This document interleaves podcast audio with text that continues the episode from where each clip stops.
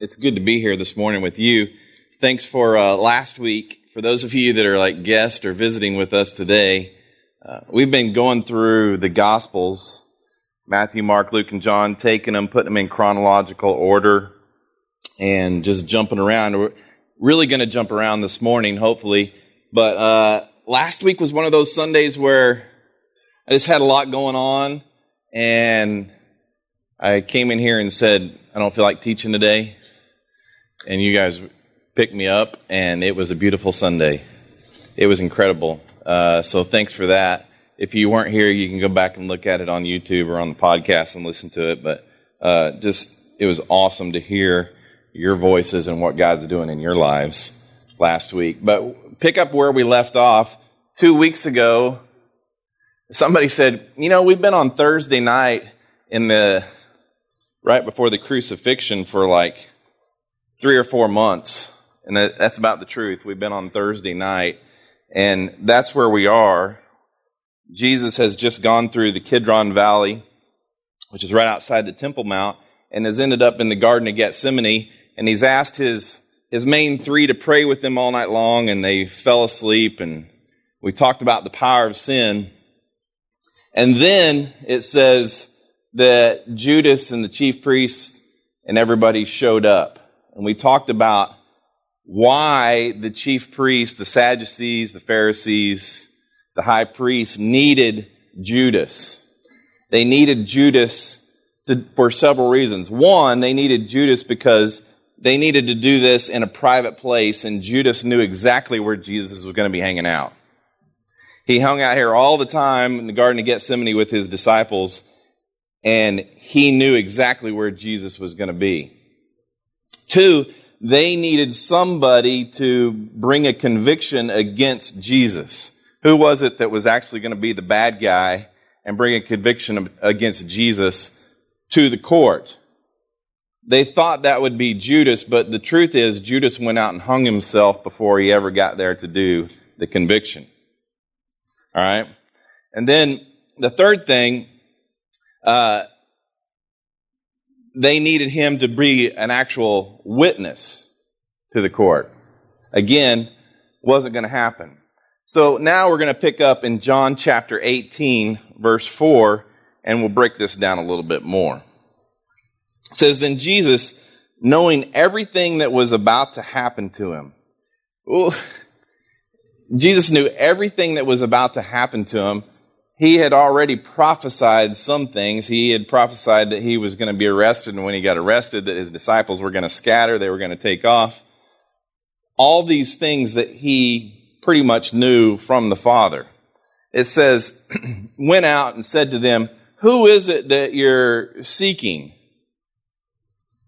You, you realize what happened. Judas shows up, the chief priest shows up, the Sanhedrin, part of the Sanhedrin shows up, and it says a Roman cohort shows up. You know what a Roman cohort is? We said this two weeks ago. A Roman cohort is made up of 400 soldiers. you get this, right? This, you're in the Garden of Gethsemane. Jesus' 11 disciples are there. It's quiet, and all of a sudden, over 400 people show up to arrest Jesus. I'm talking about in full armor. One dude.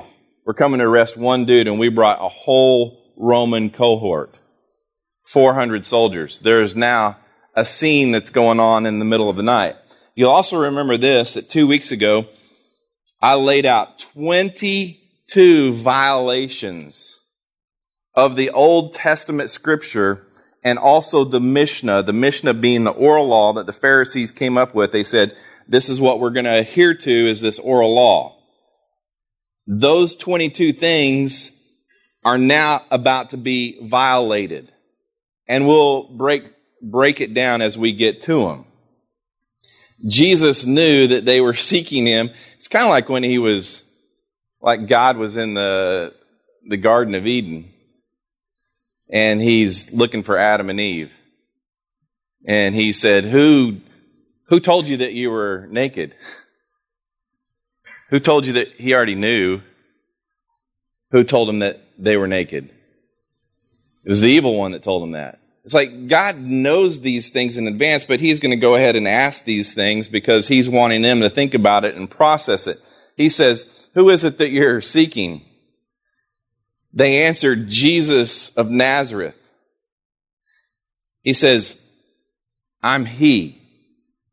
Jesus told him, I'm Jehovah. I'm the one that you're looking for. It's me. Let's get this clear. It's pretty obvious that you guys know who you're looking for. You've been chasing me around for the last three years. I've avoided any of your previous times that you've tried to arrest me, tried to capture me. Really? You're going to ask if I'm the one? It says Judas, who betrayed him, was also standing with them. And when Jesus told them, I am he, they stepped back and fell to the ground. When Jesus said, I'm Jehovah, it was like they all fell down to the ground. Really? This wasn't a dramatic point. They weren't trying to make a big deal of this. This was a natural reaction to this man saying, I'm Jehovah. Boom. They all, including Judas, fell to the ground. Because you, you know that it was, it was against the law for them to even speak the name God. It was against the law. And like when they actually said the word Jehovah, it was whispered. But when he said, I'm he, they literally fell to the ground. Verse 7 it says, Then he asked them again, Who is it that you're seeking? Jesus of Nazareth, they said. I told you, I'm he. He gave them a chance to recollect themselves, to stand up, to gather themselves up, and he went through the process again. Jesus replied, So if you're looking for me, let these men go. What men is he talking about? He's talking about his 11 disciples. You see, Jesus dearly loved these men. He had hung out with them for three years. He had invested in them. In fact, he knew they were the ones that were going to fulfill the prophecy that he had already been speaking about for the last three years. I've got to protect these men if prophecy is going to be fulfilled. He's like, You know who I am. I'm the one you're looking for. Let these 11 go. And then verse 9 it says, This was to fulfill the words he had said, I have not lost one of those you have given me back in John 17, verse 12. So then none of them would perish, is what he said. He's like, I can't let any of these men die right here. Otherwise, prophecy won't come true. I've got to let these guys be safe. I've got to make sure that this cohort of 400 Roman soldiers lets them go. Then we turn to Luke chapter 22, verse 47.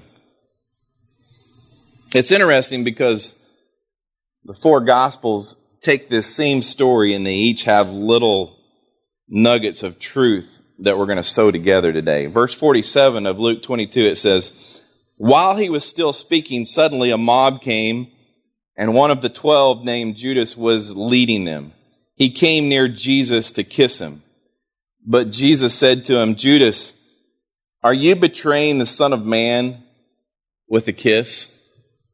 You see, this was all set up in advance. Judas had already been given a bribe, given a bribe by the Sanhedrin, 30 pieces of silver. If you'll just go up, say this is Jesus, let's do it with a kiss. You'll identify him, and this will be the conviction against Jesus. It's all been predetermined. Jump to Mark chapter 14, verse 44. It says, His betrayer had given them a signal. The one I kiss, he said, he's the one. Arrest him and take him away under guard. So when he came immediately, he went up to Jesus and said, Rabbi, and kissed him. this is awesome. Think about it. I just sat here and said they knew who Jesus was. They've been pursuing him for three years. Literally, over 400 people showed up in the garden to arrest Jesus. They asked him twice, Are you the Son of God? Are you Jesus of Nazareth? Yep, I'm he. I'm him. He identified himself twice. So, really, did G- Judas need to go up and kiss Jesus to identify him as he's the one? I mean, and you know what's even worse? He said, Rabbi. Rabbi. If you say rabbi, if you call a man rabbi, you're saying, Will you teach me? Will you disciple me? So now Judas comes up to Jesus with all intense purpose of betraying him and says, Rabbi, will you disciple me?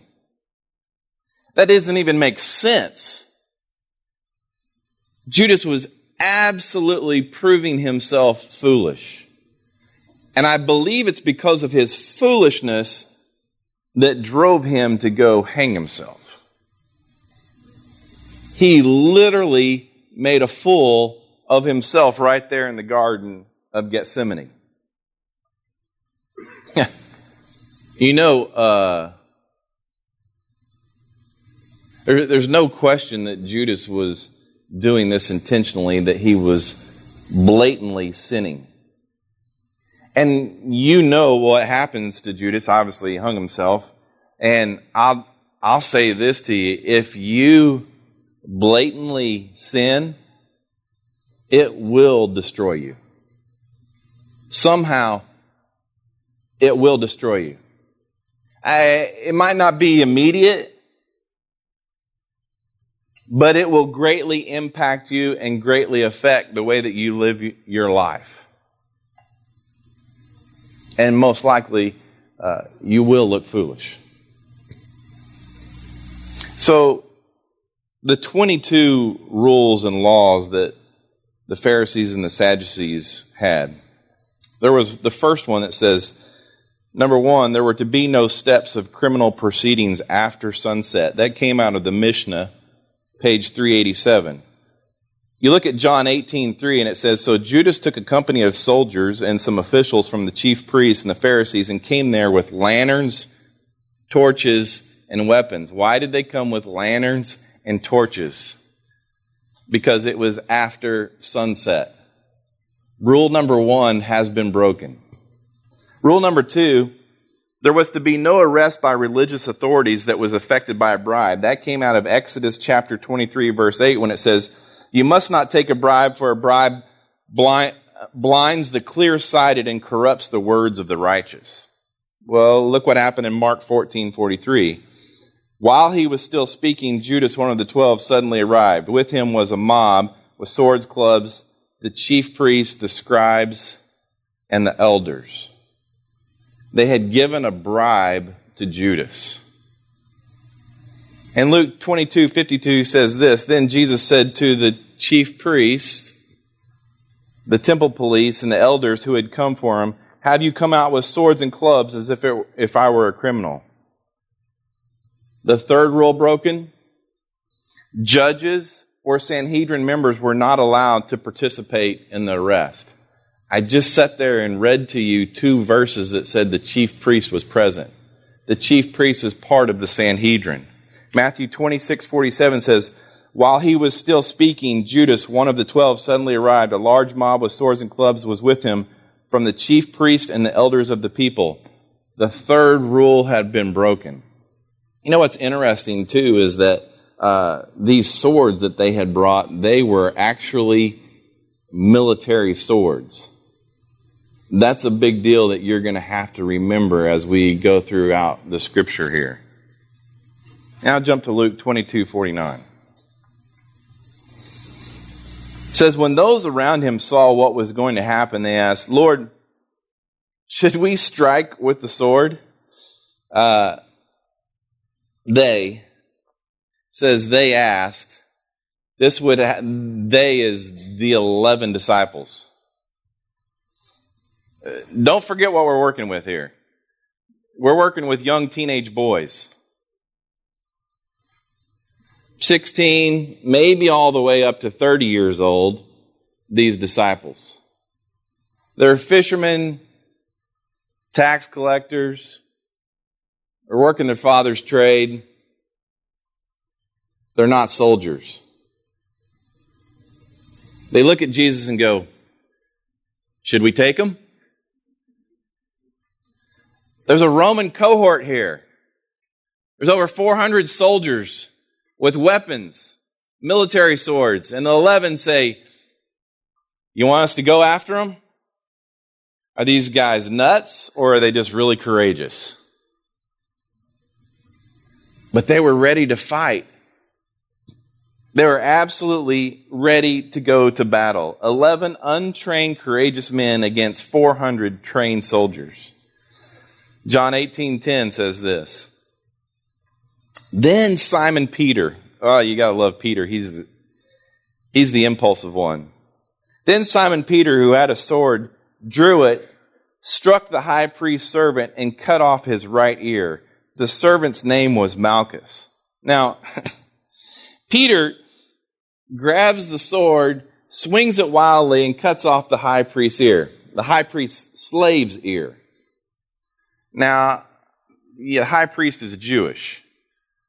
The slave of the high priest is probably Jewish as well. You got Roman soldiers there. Peter, why would you attack a high priest slave rather than one of the Roman soldiers? Because he was impulsive. He was like, I'm going to go to battle and it doesn't matter who I take out. It just doesn't matter. The interesting thing is that they describe the name Malchus. John actually describes the name Malchus. And the reason that he's able to describe who this high priest is is because John's family was actually friends with Caiaphas. You'll see this later on in the scripture that John is friends, his family is friends with Caiaphas. So why wouldn't he know the high priest's actual name? It's interesting that they mention it in scripture. Then we go to Matthew 26. Matthew 26, verse 52.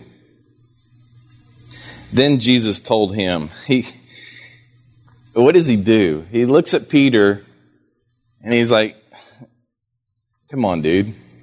Really? He says, Then Jesus told him, Put your sword back in its place because all who take up the sword will perish by the sword. He's literally saying, Peter, you don't have to use the sword to defend your faith. That's not what the sword's for. You don't have to defend your faith with fleshly weapons. It says, Or do you not think that I cannot call on my Father, and he will provide me here and now with more than 12 legions of angels? You know how many are in a legion? You got a cohort that's got 400, but a legion is 6,000.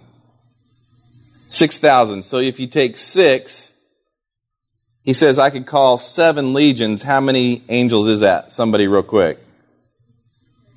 72,000. Do you not think that I could call 72,000 angels to stop this right here? You got 400 Roman soldiers. I just call 72,000 angels and I could stop this thing. I've already proved to them that I can get away. I've done that for the last three years. They've tried to capture me. And the Father's allowed me to get away in the midst of the storm. But Jesus says, if that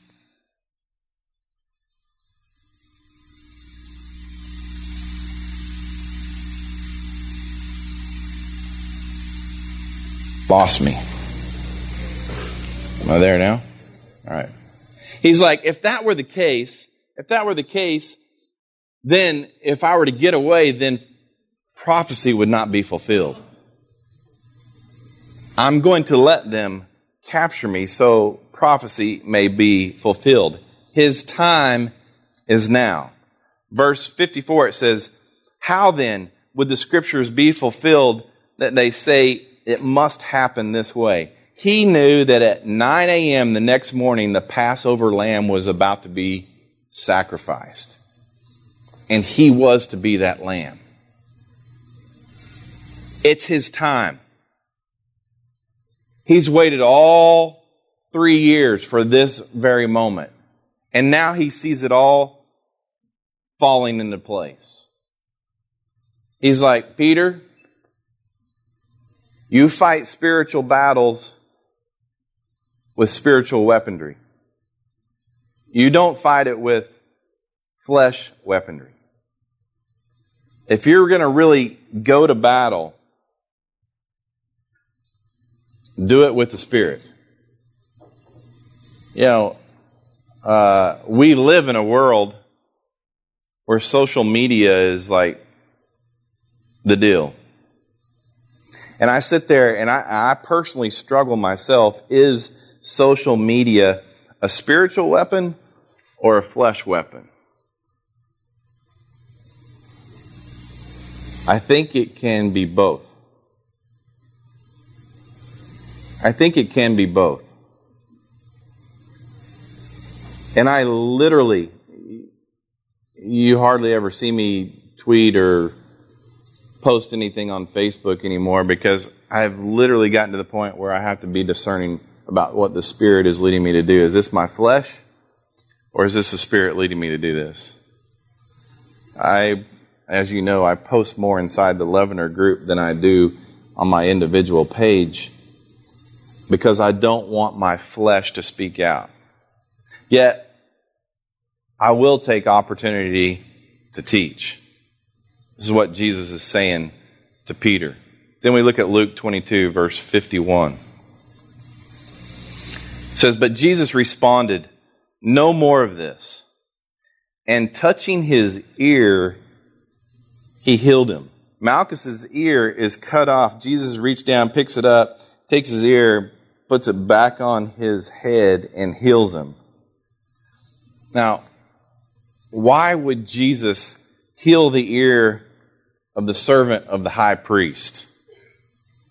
He doesn't even believe that he's the Messiah. Why should Jesus heal him? You realize this is the first fresh wound that Jesus has ever healed in the scripture. And it's really the first enemy that he's ever healed in the scripture. No other place. So why would he do it? Pretty simple. If he didn't do it, they probably would have killed Peter on the spot. And if he said, Peter, you've been given the keys to the kingdom, Peter, you're going to be the first one to preach to the Jews in Acts chapter 2. Peter, you're going to be the first one to preach to the Gentiles in Acts chapter 10. If he wouldn't have picked that ear up, put it back on, they would have killed Peter right there in the process, and Peter wouldn't have been able to fulfill the prophecy that Jesus already had planned for him. Jesus once again protected his disciples. He protected his own. John 18:11 says this. At that, Jesus said to Peter, Put your sword away, son. Put your sword away. Am I not to drink the cup the Father has given me? The cup. Here's that, that cup again. He came in an earth suit, and it is time to die in this earth suit. The cup. Matthew 26, verse 55 says, At that time, Jesus said to the crowds, have you come out with swords and clubs as if I were a criminal to capture me?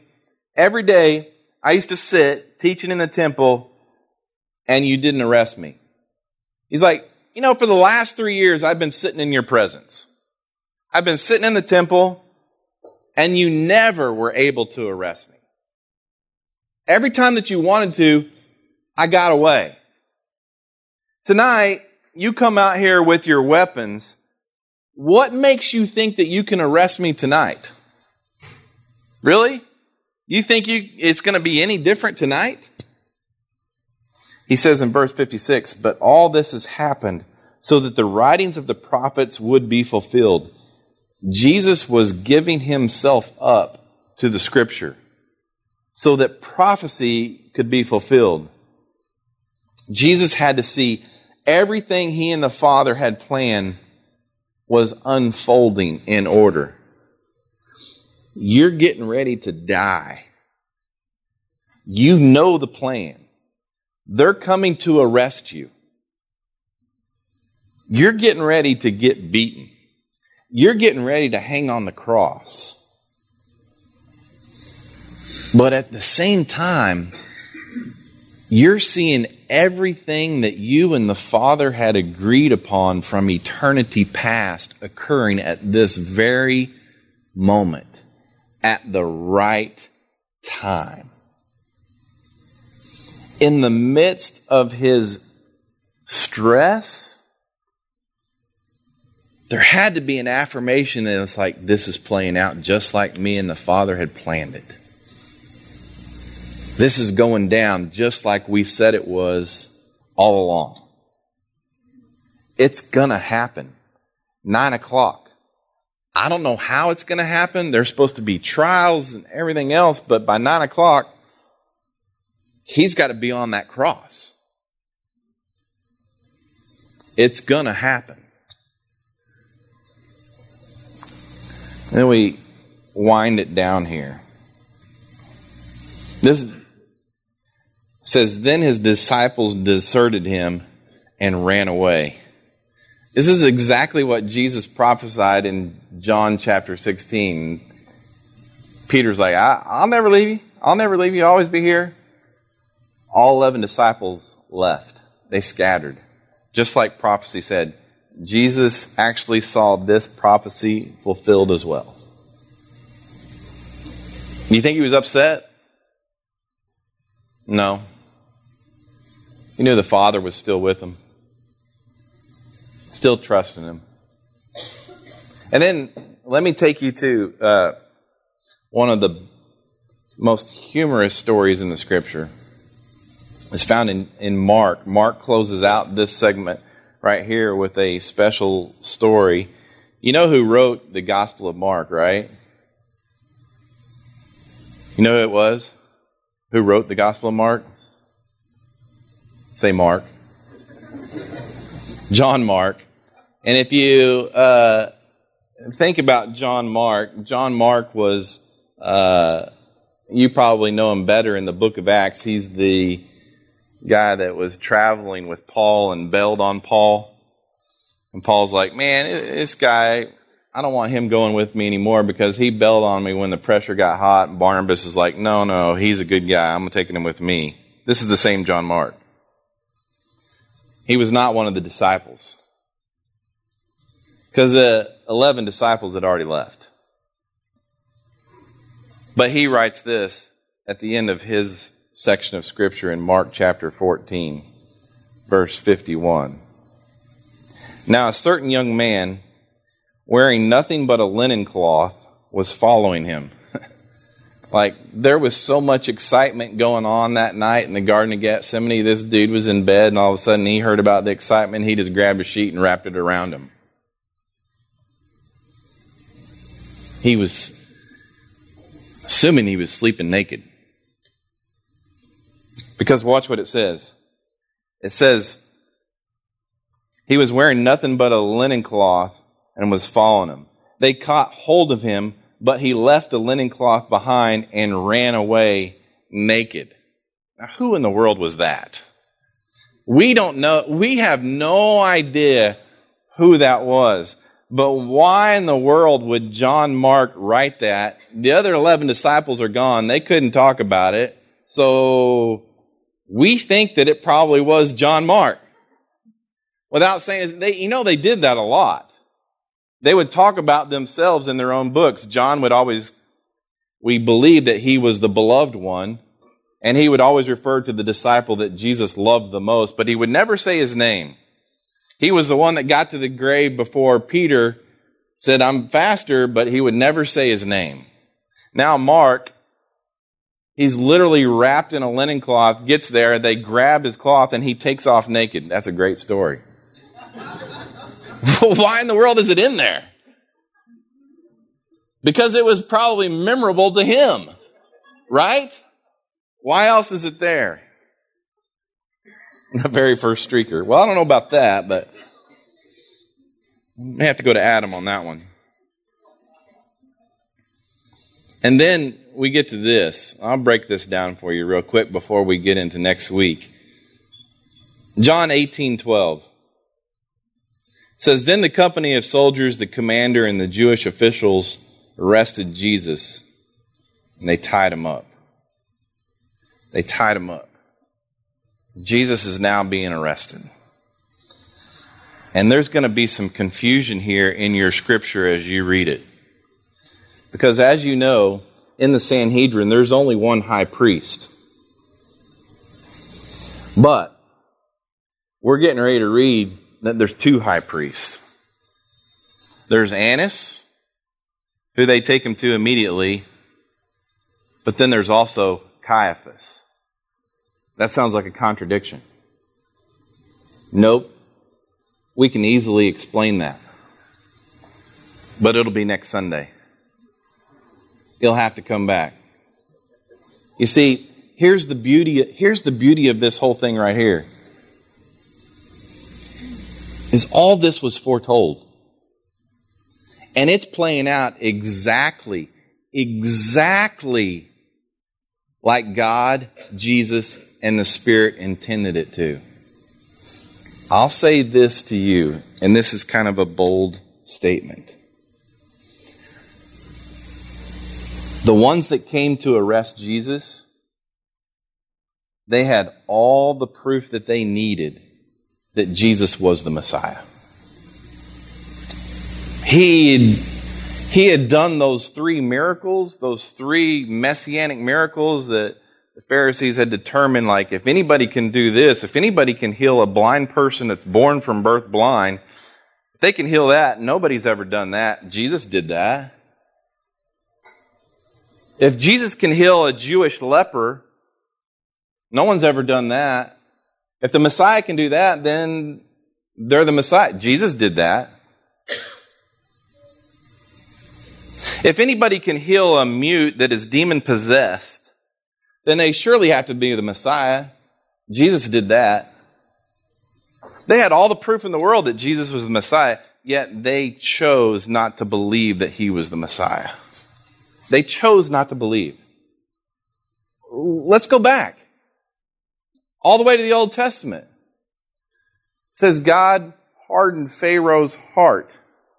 Wait, wait, wait, wait, wait. It's Pharaoh that chose not to believe in God. They made their choice. And today, look, I believe this with all my heart. I believe this Bible with all my heart. And what I believe right here, if this is true, if this is true, there's enough evidence right here in this book right here to prove that Jesus Christ is for real, that He's the Messiah, that He's the Savior, that He came, that He's come to live here inside of us. I believe it with all my heart. There's enough evidence right here in this book to prove it.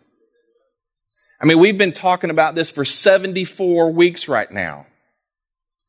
There's enough evidence and stories, prophecy that was told years ago, hundreds of years ago, and it's even being fulfilled today. There's enough proof, evidence for our world to see this, yet they've chosen not to. I believe that today. The spiritual battles that we're fighting today against human flesh is because they've chosen not to pursue this. That's it. That's it. If you pursue this, you can take this, you can take this and you can sow it with the history books and prove that it's real. Promise you. It's not some make believe story. Someone asked me right before I walked up here was Adam and Eve real people? Or were they immortal? I'm like, dude, they were real people. It Wasn't a make believe story. They're for real. They had human flesh. They sinned. There's enough evidence right here to prove that this is true. Look it up, pursue it. Then you have to make the choice. Father, I pray for those in the room. I trust that uh, I trust your word is true. If not, I'm just wasting my time here every week. But I believe it with all my heart. And I think